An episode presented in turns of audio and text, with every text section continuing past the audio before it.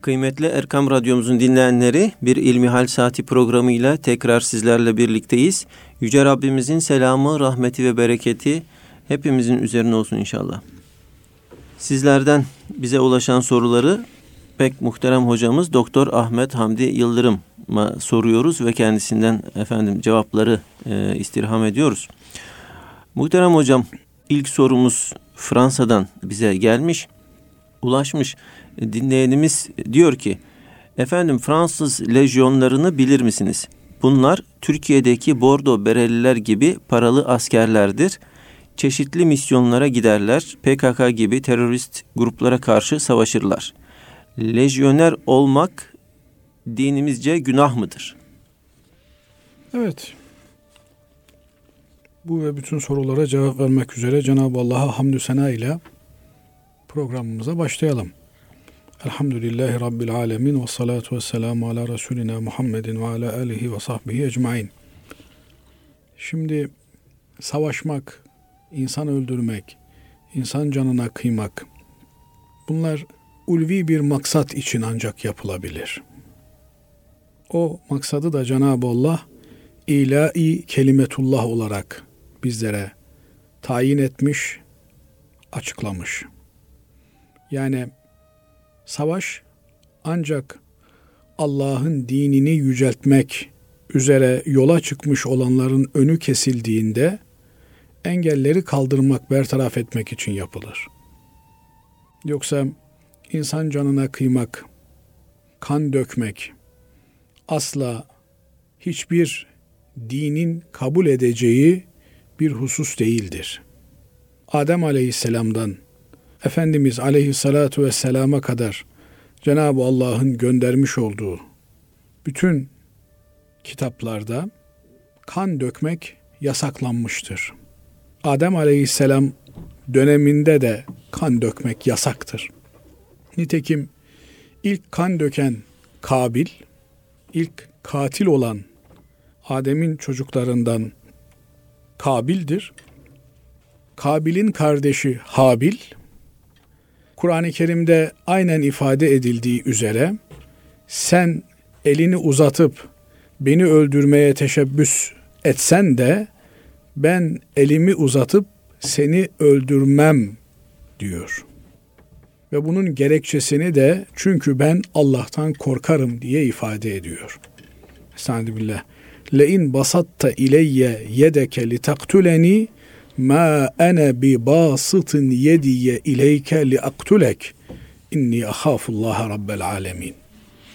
Belki ben seninle böylesi bir mücadeleye girsem seni öldürebilirim. Ama Allah'tan korkarım. Demek ki Adem Aleyhisselam'ın şeriatından beri kan dökmek, adam öldürmek, cinayet işlemek haram kılınmıştır.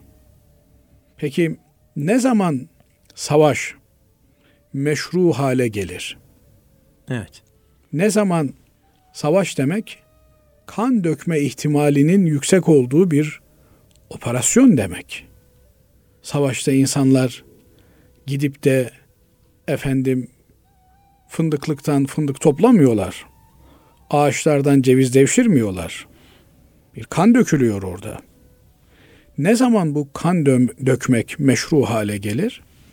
İslam dinini yaymanın, İslam dinini tebliğ etmenin önüne engel koyarlarsa, kardeşim sizin gelmeniz ve İslam'ı anlatmanıza müsaade etmiyoruz denirse, o zaman sizin oraya geliriz ve mazlum insanlara hak ve hakikati her ne pahasına olursa olsun anlatırız denir ve bu uğurda gerekirse Allah'ın dinini neşretmek, yaymak, tebliğ etmek üzere bir cihat ilanı söz konusu olur.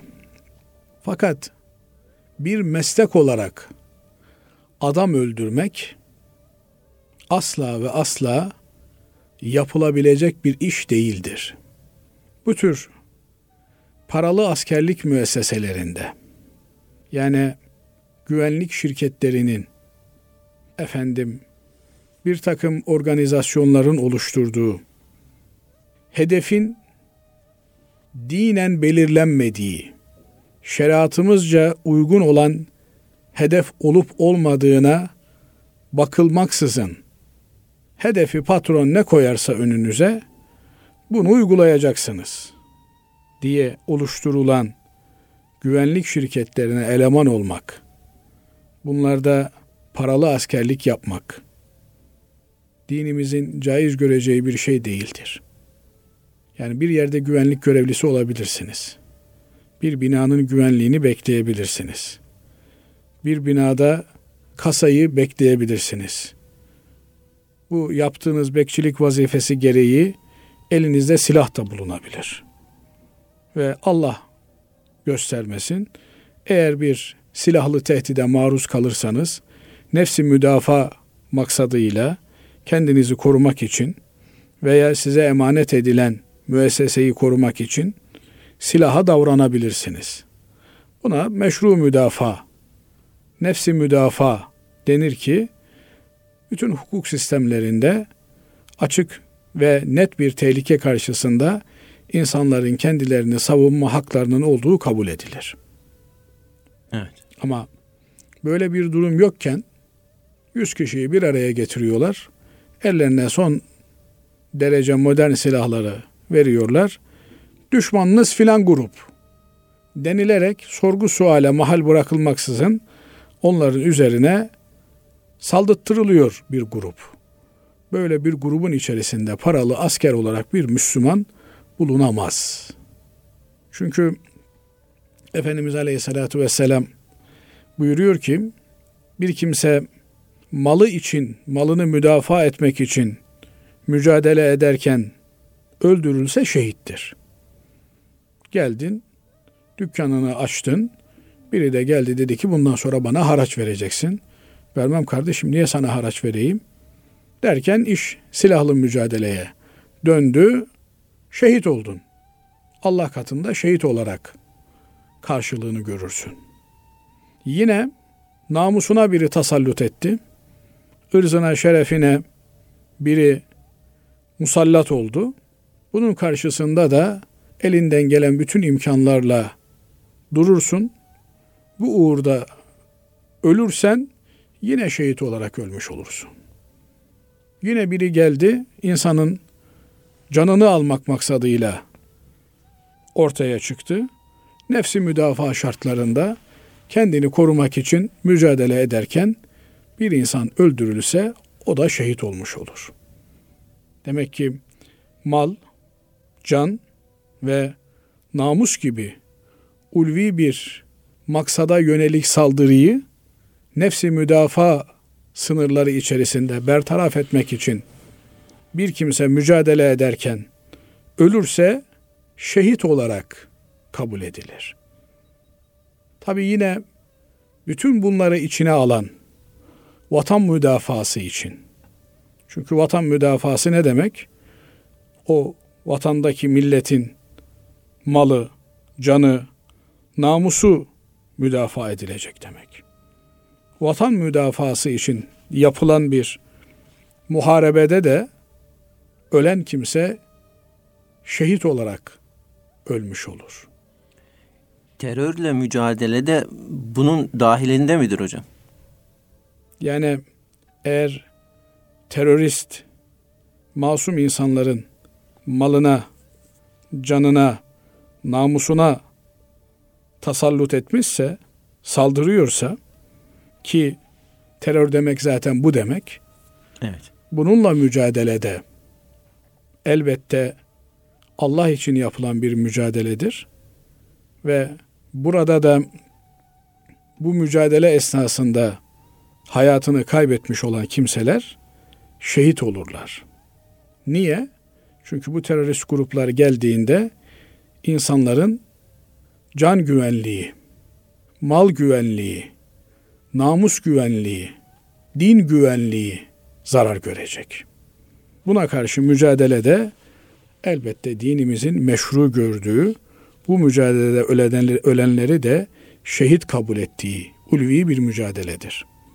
Ama öyle değil de Patron işte Afrika'nın filan yerindeki elmas yataklarına göz dikmiş, altın madenine göz dikmiş, oradaki yerlileri oradan uzaklaştırabilmek için 300-500 tane silahlı çeteyi tutmuş ki bunlar birer terör örgütüdür.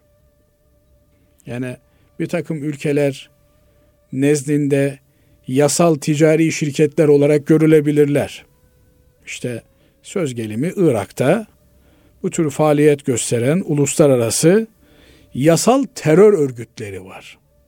Yasal yani ne demek? Arkalarında sözüm ona batılı bir devlet var. Onun için o devletin nizamına göre, hukukuna göre yasal. Ama hukuki değil. Evet. Yani yasada var ama maşeri vicdanda makesi yok. Karşılığı yok. Bu tür terör örgütleri Kuzey Irak'ta, Irak'ta, Afganistan'da, Somali'de kendilerine ödeme yapanlar adına bir takım silahlı çatışmalarda bulunuyorlar. İnsan öldürüyorlar. Öldürdükleri insanın kimliğine bakmıyorlar. Masum insanları katlediyorlar. Binaenaleyh bir Müslüman Hocam burada, böyle bir organizasyonun içerisine giremez. Yani e, dinleyicimizin daha iyi anla, anlamasına vesile olmak babından soruyorum. Yani bu söyledik, son söyledikleriniz bir tarafa yani o belirli bir ülkenin üniformasını giymiş paralı askerden bahsediyoruz. Belirli bir ülkenin yani bu Müslüman ülkesi veyahut da e, Hristiyan ülkesi olması arasında fark nedir? Yani o ülkenin üniformasını giymiş. Yani destekleyen desteklenen terör örgütleri değil de. Şimdi bu uzun tabii bir mevzu. Uzun uzadıya konuşulması gereken bir mevzu. Ben daha ziyade herhangi bir ülkenin resmi üniformasıyla e, bir yere gönderdiği askerleri kastetmiyorum. Burada bir takım güvenlik şirketleri var. Bunlar hür teşebbüs, ticaret yapan şirketler. Bunlar oturuyorlar. Avukatlık şirketleri gibi nasıl bir avukat bir davayı kazanmak için her türlü yola tevessül ediyorsa bunlar da bir silahlı mücadeleyi bir bölgede yürütmek için her türlü yola tevessül edebiliyorlar. Nihayetinde bunların hedefi, gayesi para kazanmak. Kim daha fazla para verirse onun yanında mücadele ediyorlar. Bunların bir takım ulvi maksatları, hedefleri vesaireleri yok.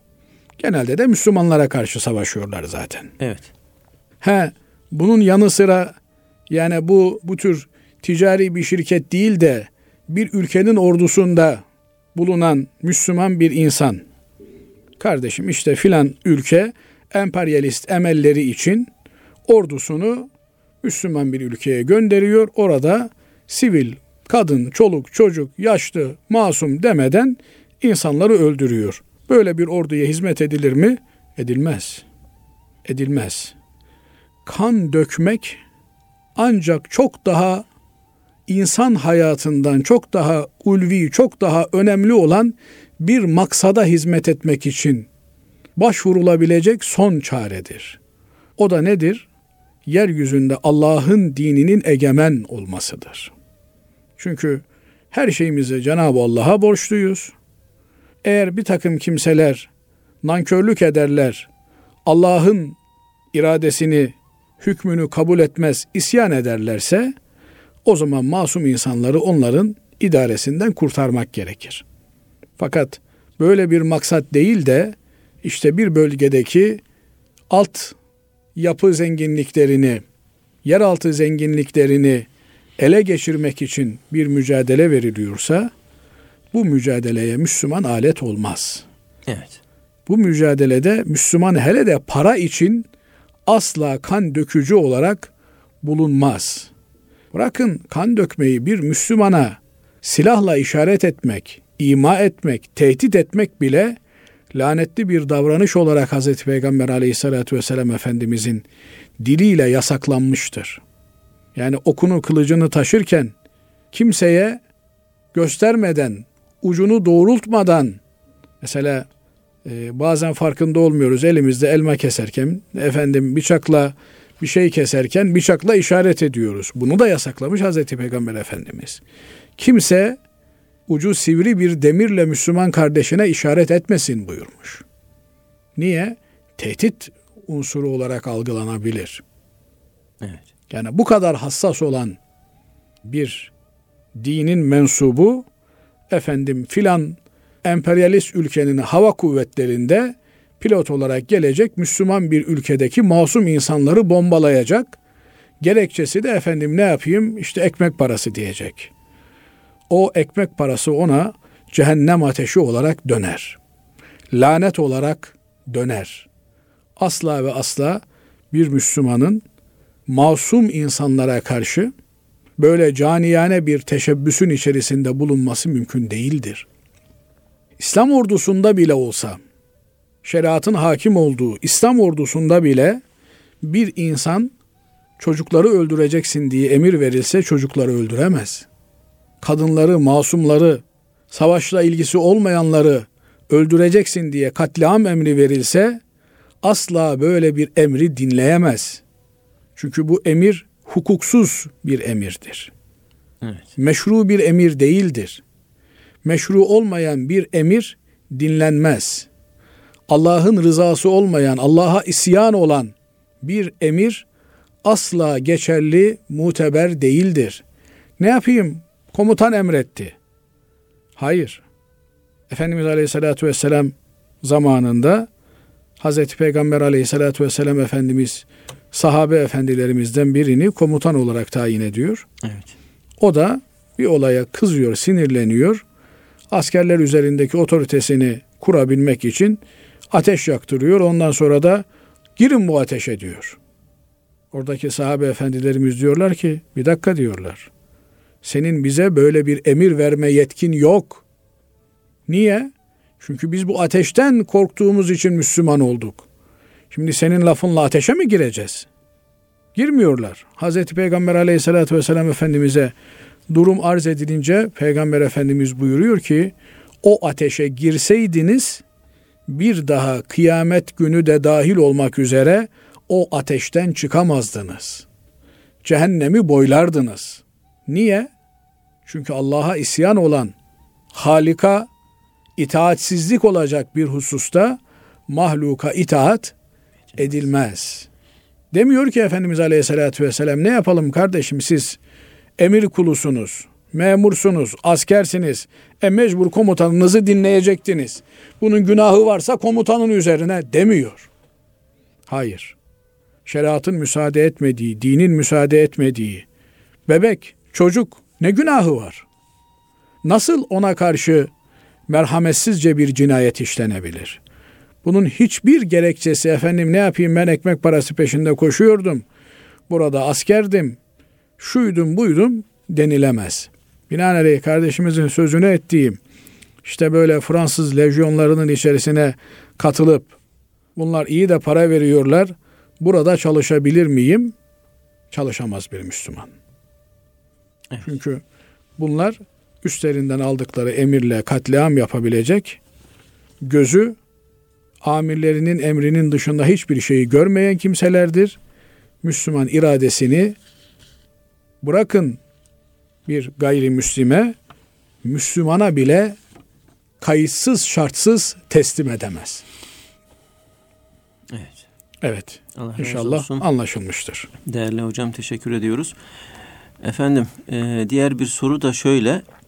Muhterem hocam ömrü hayatında namazında niyazında bildiğimiz bir kişinin intiharı dinimizdeki intiharının dinimizdeki hükmü nedir? Şimdi intihar büyük günahlardan bir tanesi. İntihar edenin cenaze namazının kılınmayacağına dair kanaatleri var alimlerimizin. Ebu Yusuf Hazretleri cenaze namazı kılınmaz diyor. Cenaze namazının kılınacağını söyleyenler de tevil ederek bunu söylüyorlar. Yani diyorlar ki bu kimse cinnet geçirmiştir. Aklı başından gitmiştir. Ne yaptığının farkında değildir. Dolayısıyla yaptığından sorumlu olmaz. Yani ya kazara işte e, yüksek bir binanın kenarından yürüyordu, akrobatik hareketler yapıyordu, bir anda sendeledi, farkında olmadan düştü. Yoksa düşme niyeti yoktu. Veya efendim o anda cinnet geçirdi, deli hükmündedir, yaptığından sorumlu değildir. Biliyorsunuz bir insan işte 50 yaşında ki bir insan 50 yaşında cinnet geçirse cinnet geçirmeden önceki en sonki hali muteberdir. Yani adam 50 yaşına kadar Müslüman yaşamış. Namazında, niyazında. Dört dörtlük bir evet. ibadet hayatı olan, kulluk hayatı olan bir kimse ani bir şok neticesinde çıldırdı. Aklını kaybetti. Bu adam aklını kaybettikten sonra mükellef midir? Değildir. Ne demek mükellef midir? Yani dinen sorumlu mudur? Değildir. Cenab-ı Allah onu ibadetle mükellef kılmıyor. imanla mükellef kılmıyor.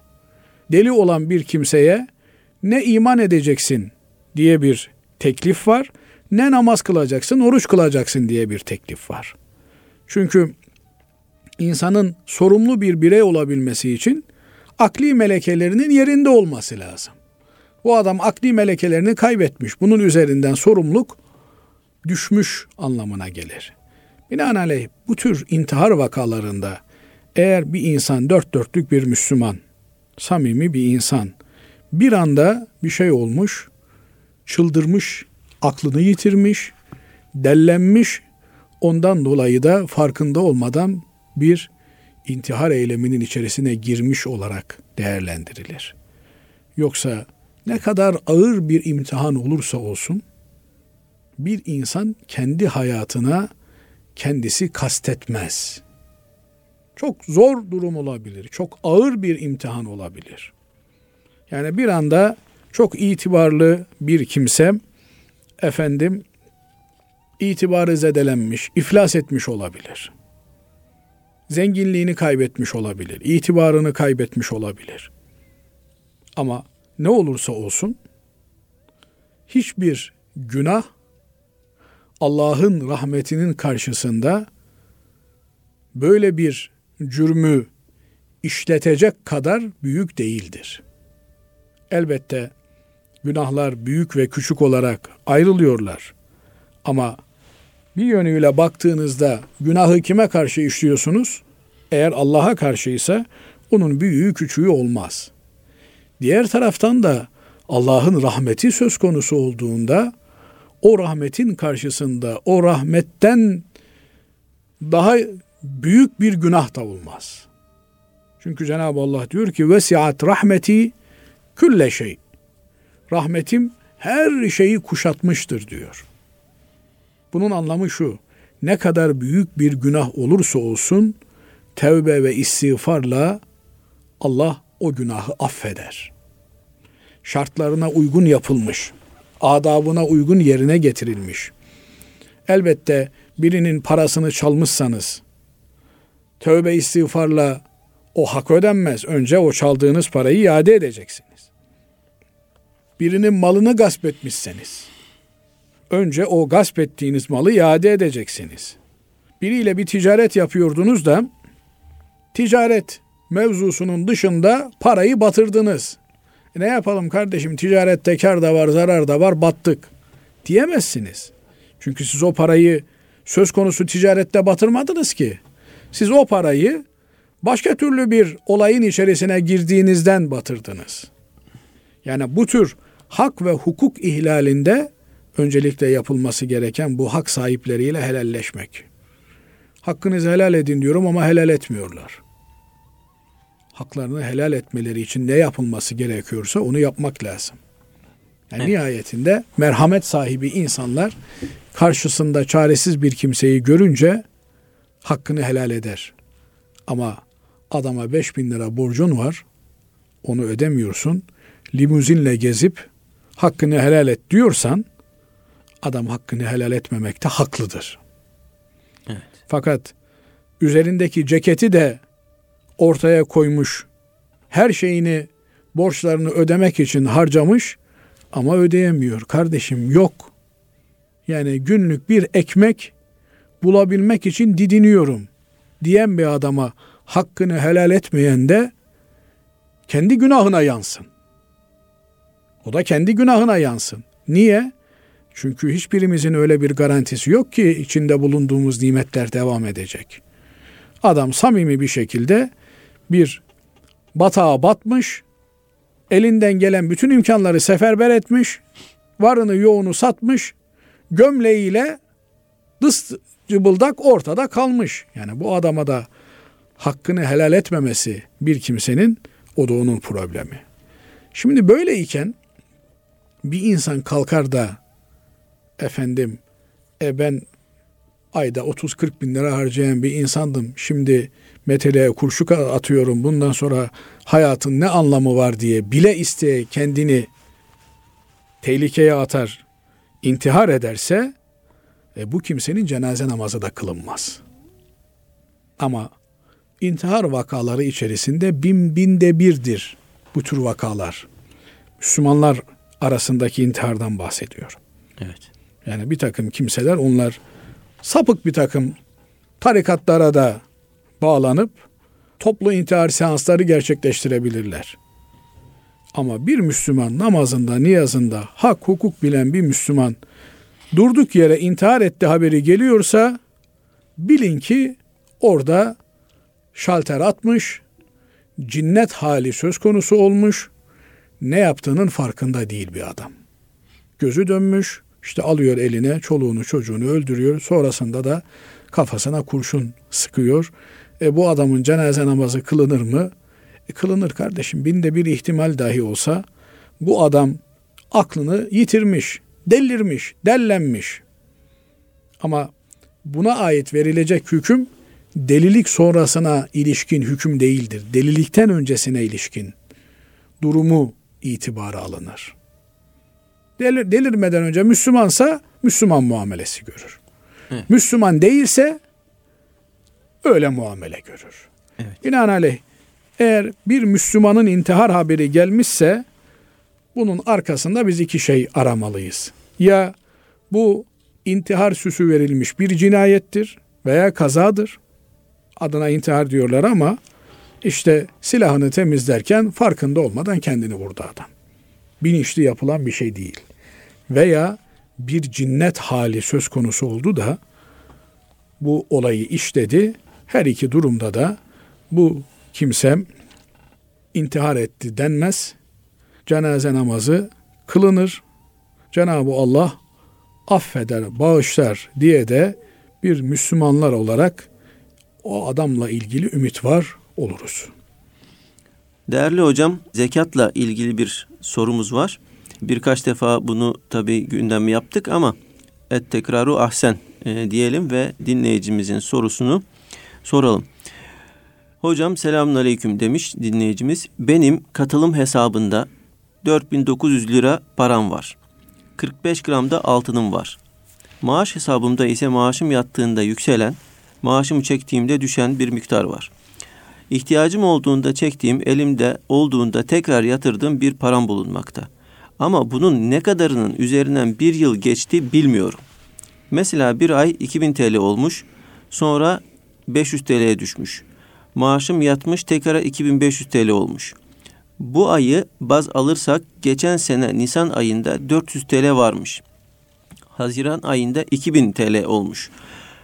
Bir yıllık ortalamasını aldığımda 1485 lira göz, gözüküyor. Ben ne kadar zekat vereceğim, nasıl hesaplayacağım işin içinden çıkamadım. Bir sorumda ben 25 Mart'ta evlendim ve zekatımı her yılın 25 Mart'ında veriyorum. Bu tarihte mi vermem gerekiyor yoksa Ramazan ayında mı? Allah'a emanet olunuz demiş. Evet öncelikle son kısmından başlayalım sorusunun. Evet. Daha kısa evet. olan kısmından başlayalım. Zekat senelik olarak vermekle yükümlü olduğumuz bir borç, ibadet. Nasıl gündelik olarak namaz kıldığımızda günde beş vakit var. Her vakitte namaz kılıyoruz. Zekat ibadetini de senede bir yerine getiriyoruz. zekat ibadetinde sene denildiğinde kastedilen sene kameri, hicri senedir. Ay takvimine göre bir senedir. Biliyorsunuz ay takvimi ile güneş takvimi arasında yarım ay kadar fark vardır. Yani 14 gün bir fark söz konusudur. Binaenaleyh miladi takvime göre, güneş takvimine göre zekatımızı ödediğimizde 14 gün gecikmeli olarak ödüyoruz demektir. Efendim 14 gün gecikmeli olsun ama ben hesabımı miladi takvime göre zaten yapıyorum. Dolayısıyla bir hesap yapayım. Bununla beraber 40'ta bir yerine ticaret erbabı için konuşuyoruz. 40'ta bir yerine ben 40'ta 1.1 e, 2 vereyim. Fazlasıyla vereyim. Böylelikle 365 gün değil belki 400 güne tekabül edecek olan zekatı vereyim. Ama işte şirketin bilanço hesapları vesairesi e, miladi takvime göre yıl sonunda veya Mart ayında hesaplanıyor. Ben iki iş yapmayayım. Deme imkanı var mı bir zekat mükellefinin? Yok.'' Zekat mükellefi olan kimse zengin olduğu günü burada zaman zaman söylemişizdir. Evet. Doğum tarihinden daha önemli bir tarih olarak hicri, kameri, ay takvimi ile bir kenara not düşmeli. Söz gelimi işte bugün e, Cemazel Ahir'in kaçı? 22'si. Cemazel Ahir'in 22'si bugün. Miladi takvimle de 22 Mart. Cemazel Ahir'inde 21'i. Çünkü bir gün fark var. Bugün itibariyle zengin olmuşsam ben kenara yazacağım. 21 Cemaziyel Ahir 1438. Bugün itibariyle zengin olduğumu düşünecek olursak. Ne anlama geliyor bu? Zengin olduğum sene zekat muafiyeti var. Üzerinden bir yıl geçtikten sonra zekatımı ödemem lazım. Demek ki 1439 senesinin 21 Cemaziyel ahiri geldiğinde sabah kimseciklere randevu vermeden sabah namazından sonra oturup o gün neyim var neyim yok hepsini bir kenara alt alta yazıp çıkan meblağdan da borçlarımı düştükten sonra kalan meblağın kırkta birini zekat olarak vereceğim. Şimdi demek ki 25 Mart'ta evlendim. 25 Mart'ta mı vereyim? Ramazan ayında mı vereyim? Eğer 25 Mart'ta evlendim dediği işte o gün takılar takıldı. O takılan takılarla beraber ben nisap miktarı bir zenginliğe yani sözüm ona arkasında o var yani he, aslında. Evet. 80 küsür gramlık bir altın mal varlığına veya ona denk olan kıymetçe ona muadil olan paraya malik oldum diyor evlendiğim tarihte. İşte bu 25 Mart artık hangi yılın 25 Mart'ıysa evet. 1970'in mi 2010'un mu hangi yılın 25 Mart'ı ise o günkü hicri takvimi Bakacak. esas alacak. Evet. O gün işte 25 Mart eğer geçen seneler için ise söz gelimi neye tekabül ediyor? Cemaziyel Ula'nın 20'sine tekabül ediyor.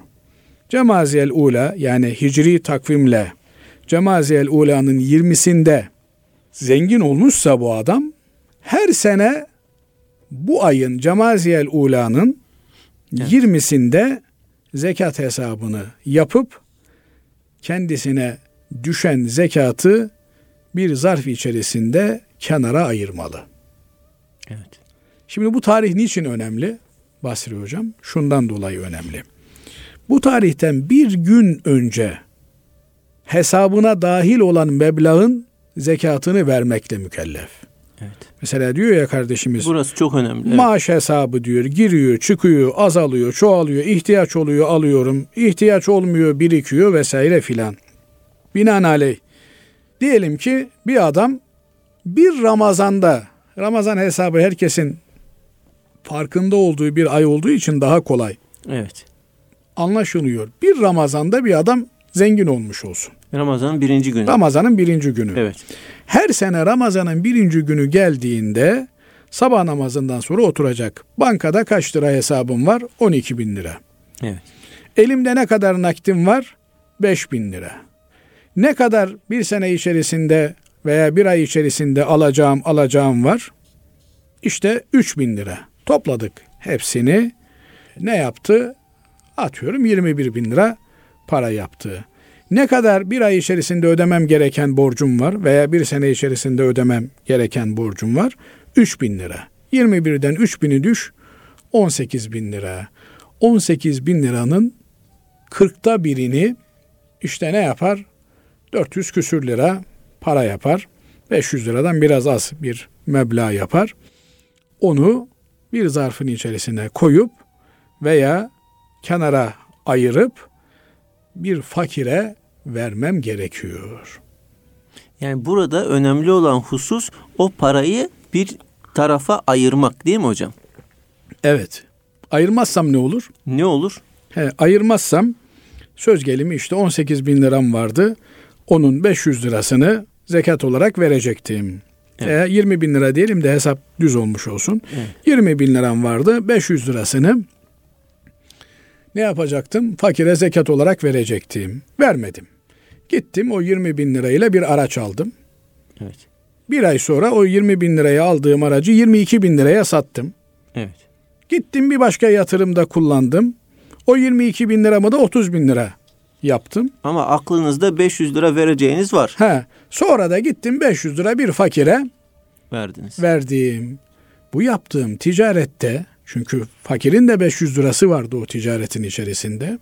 Bu yaptığım ticarette fakirin de hakkı var. Binaenaleyh ben yani onun 500 parasını lirayı ortak ettiniz oraya. He, ben onun parasını onun izni haberi olmadan çalıştırmış oldum. Yani başkasının sırtından zenginleşmiş oldum. Çok önemli bir mesele. Bu zekat borcunda böyle olduğu gibi ben sizden borç almışım Basri Hocam. 10 bin lira borç almışım. Bir ihtiyacım var 10 bin lira borç almışım. Sonra 10 bin lirayı ödeme imkanım olduğu halde ödememişim. Evet. Nasıl olsa Basri Hocam paraya ihtiyacı olmaz. Ben ticaret yapıyorum onun parasını çalıştırayım demişim. Bakın bu çok çok önemli bir mesele. Sonra da para kazanmaya devam ediyorum. Ne oldu biliyor musunuz? Ben Basri Hoca'nın hesabından, sırtından haksız bir kazanç elde ettim. Kardeşim, sen bu borcu ihtiyacın var diye aldın. İhtiyacın bittiği gün o gün parayı götürüp teslim edeceksin. Etmezsen zalimsin. Çünkü Hz. Peygamber Efendimiz öyle buyuruyor. Matlul haniyyi zulmün. Ödeme imkanı olduğu halde borcunu geciktiren zalimdir diyor. Ha sen götürdün verdin de adam dedi ki abi ben zaten koruyamıyorum parayı sen de dursun. Sen kullan istediğin gibi harca ticaret yap ne yaparsan yap ben 10 bin liramı bilirim.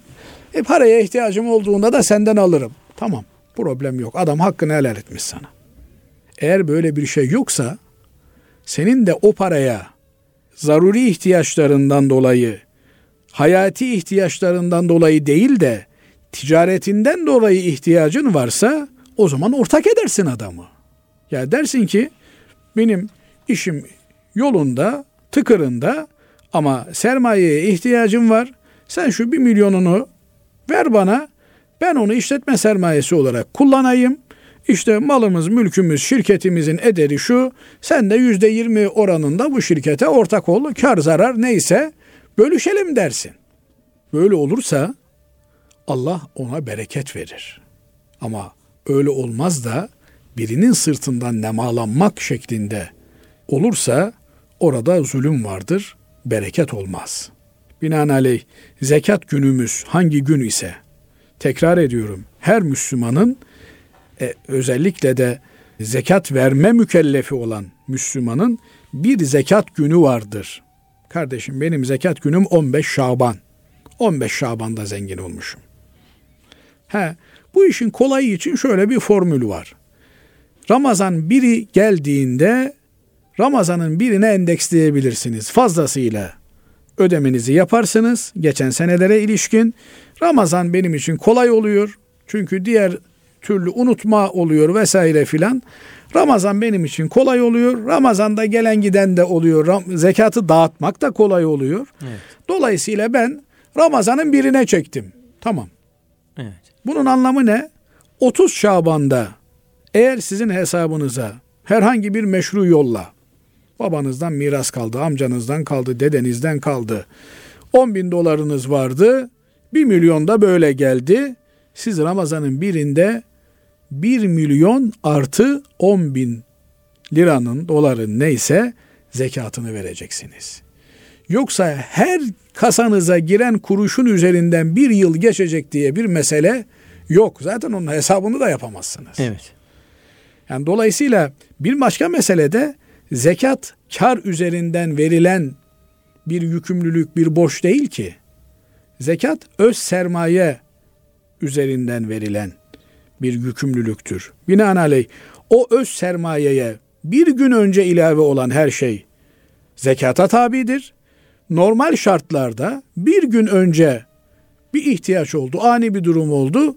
Bir milyon lira ödeme yapmanız gerekti. Evet. O bir milyon lira da zekattan düşmüş oldu. Evet. Eğer bunu zekat kaçırmak için kasıtlı olarak yaparsanız öbür tarafta hesabını verirsiniz. Evet. Ama kasıtınız yoktu da öyle denk geldi oldu.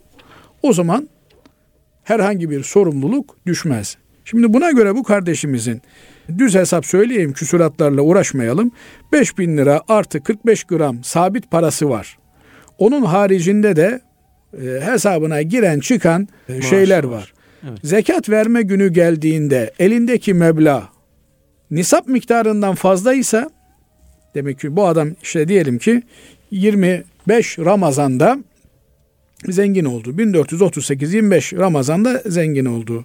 1439 25 Ramazan'a gelindiğinde zenginliği nisap miktarı olmak üzere devam ediyorsa 40'ta birini verecek. İster bir gün önce girsin, ister bir gün önce çıksın.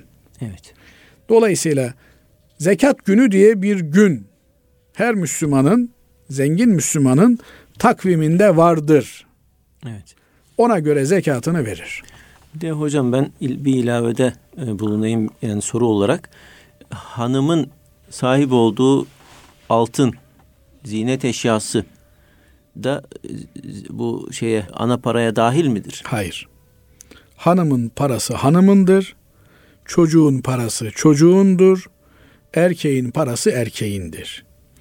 Anne karnına düşmüş olan her bir cenin canlı doğmak kaydıyla mal mülkiyetine müstakillen sahiptir. Yani her bireyin kendine ait mal varlığı vardır. Hanımın mal varlığında kocanın, kocanın mal varlığında hanımın sözü geçmez.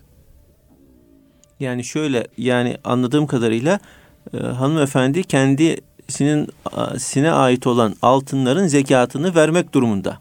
Tabi. Kadının mesela 200 gram altını var. Ama erkeğin hiçbir şeysi yok. Evet. Kadın zengin, erkek, erkek fakir. fakir. Şunu demek istiyorum. Hesapladılar, kitapladılar. E, şu kadar zekat düşüyor. Yani hanım ben senin adına bunu veriyorum, zekat olarak veriyorum diyebilir mi? İsterse benim zekatımı da verebilir. Yani dolayısıyla kocası hanımın altınları eksilmesin diye evet. hanımın zekatını kendisi ödeyebilir. Şu kadar var ki ama hesaplaması lazım. Evet. Söylemesi ve hesabında yapılması gerekir. Evet. Ee, şimdi diğer bir soruya geçelim. Değerli hocam, son zamanda özellikle yapılan tartışmalarla ilgili yerinde bir soru bence. Esselamu Aleyküm, hayırlı işler demiş dinleyenimiz. Eski bilgiler ve geçmişte yazılmış dini kitaplar günümüze nasıl ulaşıyor? Bunların yazıldığı şekilde günümüze ulaştığını nasıl bilebiliyoruz? Lütfen ayrıntılı bir cevap verirseniz mutlu olurum demiş. Tabii çok haklı bu kardeşimiz böyle bir soruyu sormaktan. Diyoruz ki mesela e, İmam Muhammed'in Camii Kebiri. Şimdi İmam Muhammed mezhebimizin üçüncü ismi. Ebu Hanife Hazretleri'nin talebesi Ebu Yusuf'un yanında üçüncü isim. Hatta Ebu Yusuf'la beraber İmameyn diye sahibeyn diye anılıyor. Evet.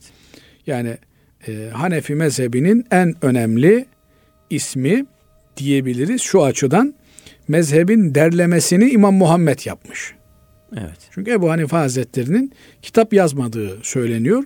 Yazdırdığı, imla ettiği rivayetleri var. Ama eline kalem alıp kitap yazmamış. Fakat İmam Muhammed Hazretleri altı tane zahirul rivaye dediğimiz net rivayetler olarak tercüme edebileceğimiz altı tane kitapla Hanefi mezhebinin külliyatını ortaya koymuş. Bu kitapları Ebu Yusuf Hazretlerinden nakille onun tabiri caizse e, onayıyla kaleme almış. Binaenaleyh bu altı kitap mezhebin alimleri tarafından nesilden nesile nakledilmiş, aktarılmış. Bu kitapların bugün yazmalarını bir tanesini İstanbul'da, bir tanesini Fas'ta, bir tanesini işte Çin'in filan kentinde, bir tanesini Özbekistan'ın Buhara kentinde bulabiliyorsunuz. Baktığınızda da bu kitaplar bütün bu yazma nushalarla ortak bir metin ortaya çıkıyor. Evet. Binaenaleyh buradan anlaşılıyor ki kitap dünyanın her bir tarafına yayılmış ve bütün bu yayılan nüshalarda, kopyalarda birbirine tıpatıp bir takım ufak tefek hattat e, hatası olan şeyler haricinde tıpatıp uyuyor. Böyle olmasına rağmen bizim ilim geleneğimizde icazet usulü denilen bir usul söz konusudur. İcazet usulü nedir Basri Hocam? Söz gelimi ben hocamdan bir takım kitaplar okudum. Evet. Bu okuduğum kitapların sağlam ve doğru olduğuna ve bu kitapları benim de talebelerime aktarmama dair hocam bana izin veriyor. Diyor ki sen benden okuduğun bu külliyatı talebelerine aktarmaya izinlisin. Evet. O da hocasından böyle almış. O da hocasından bu silsile ile İmam Muhammed'e, Ebu Yusuf'a, Ebu Hanife Hazretlerine kadar dayanıyor. Evet. Şimdi ben söz gelimi pek muhterem hocalarım e, Muhammed Emin Saraç hocamdan, Allah rahmet eylesin Mehmet Emin Er hocamdan, Ali Fikri Yavuz hocamdan, Allah selamet versin, Allah hayırlı uzun ömürler versin Muhammed Savaş hocamdan vesaire birçok adını anamayacağım kadar çok olan hocalarımdan istifade ettim. Bunlar bana kimisi dedi ki sen bu sana okuttuğum ilimleri talebelerine okutabilirsin. Onlar bu icazetin benzerini hocalarından aldılar. Şimdi bu tür bir işlem e, düşünün milyonlarca talebe tarafından hocalarından icazet usulüyle devam ediyor. Evet. Ve bu yönüyle de bu kitapların güvenilirliği pekişmiş oluyor. Ama bütün bunlara rağmen İbn Abidin Hazretleri 19. yüzyılın büyük fakihlerinden Şam diyarının Hanefi alimlerinin üstadı olan İbn Abidin Hazretleri Resmül Müfti diye bir eser yazıyor. Resmül Müfti ne demek? Fetva kılavuzu demek. Yani fetva verecek olanlar bu kılavuza göre, bu rehbere göre amel ederler. Diyor ki orada bir hoca efendi bir meseleyle ilgili 20 hatta 30 40 kitaba bakmadan fetva vermemeli diyor. Niye? Bazen bir yanlış müteselsilen tekrar edilmiş olabiliyor. Yani e, zamanın behrinde bir vakitte bir hoca efendi yanlış anlamış meseleyi kitabına yazmış. Ondan öbürü, ondan öbürü, ondan öbürü derken bu nakiller yoluyla onlarca kitaba geçmiş olabiliyor. Evet. Onun için muhakkik alim dediğimiz, müdakkik alim dediğimiz bu tür anonim hataları görebilecek farklı alanlardan mesela bir Şam diyarının kitabından bir kitabı esas alacak, bir Mavaraun Nehir diyarından bir kitabı esas alacak, efendim bir Kuzey Afrika, bir Hicaz bölgesi, Dolayısıyla farklı bölgelerden kitapları esas alarak bunların ortak paydaları üzerinden hareket eder. Bu da artık zamanımızda bu meseleler o kadar çok yoğun olarak işlenmiş, çalışılmış, derlenmiş, toparlanmış ki hemen hemen kaynaklarımızın yüzde 95'i sağlam tahkiklerle e, orijinaline e, yüzde 95, yüzde 98 yakın bir şekilde elimizde bulunuyor. Tabi yüzde yüz diyemiyoruz çünkü yüzde yüz ancak Kur'an-ı Kerim için söyleyebileceğimiz bir ifadedir. Evet. Fakat bu açıdan e, yani herhangi bir geleneğimizdeki kitaplarımızla ilgili şüphemiz yok. Evet. Yine de e, bazen matbaa hataları olabilir, kaymalar olabilir. Bunu işin e, uzmanı olanlar anlarlar, sezerler, bilirler. Burada bir yanlış olduğunu, bir düşüklük olduğunu görür. Ona göre daha detaylı bir şekilde araştırır. Bu açıdan bir sıkıntımız yok elhamdülillah. Ama yeni yetme hocalarımızın yeni yeni iştihatları ile ilgili bu iştihatların kaynakları noktasında çok ciddi sıkıntılarımız var. Onun için zaten eski ulemanın kitaplarını baş tacı ediyoruz. Niye? Onlar test edilmiş, onaylanmış, ümmet makbul olarak görmüş, kabul etmişti ondan. Ama bugün de elbette telif kapısı açıktır. Elbette iştihat meselelerde devam etmektedir. Bu tür iştihatlar kabule mazhar olmakta zamanla onlar da baş tacı edilmektedir.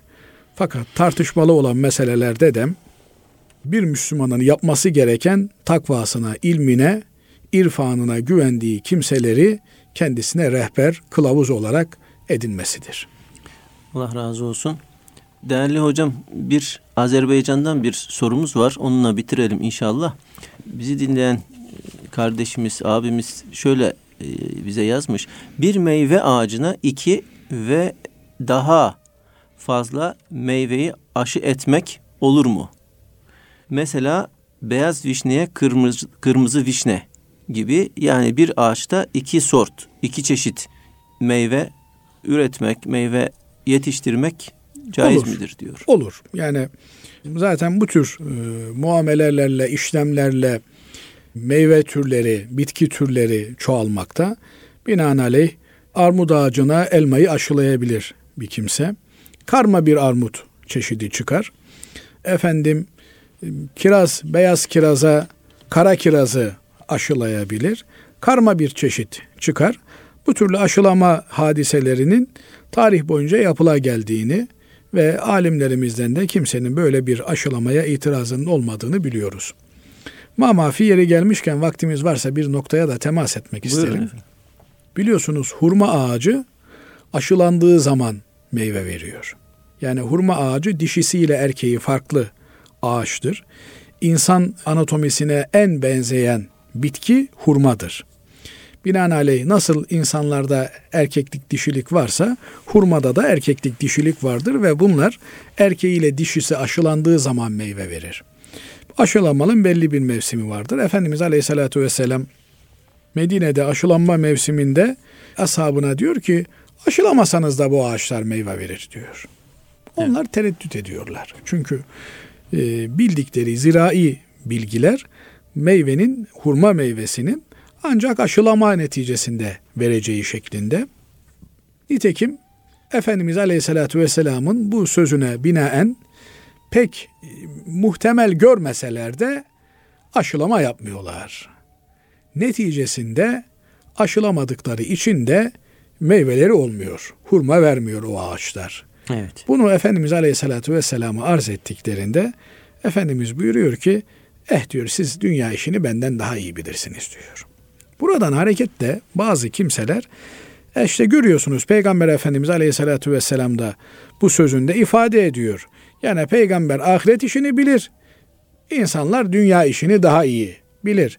Binaenaleyh ahiret işleriyle dünya işlerini birbirine karıştırmamak lazım diye Hazreti Peygamber aleyhissalatü vesselam Efendimizin bu hadisinden hareketle bir çıkarımda bulunuyorlar. Oysa böyle bir çıkarım yanlış. Niye yanlış? Hazreti Peygamber aleyhissalatü vesselam Efendimiz sıradan bir insan değil. Peygamber. Ülül azim peygamberlerden. Cenab-ı Allah'ın Habibim dediği bir peygamber. Onun ricası, duası akan suları durduracak mahiyette. Şu kadar var ki muhatapları Hazreti Peygamber aleyhissalatü vesselam Efendimizin bu sözlerine tereddütlü yaklaşınca adeta e dünyanızı bildiğiniz gibi götürün o zaman ne haliniz varsa görün. Malinde bu sözü söylüyor.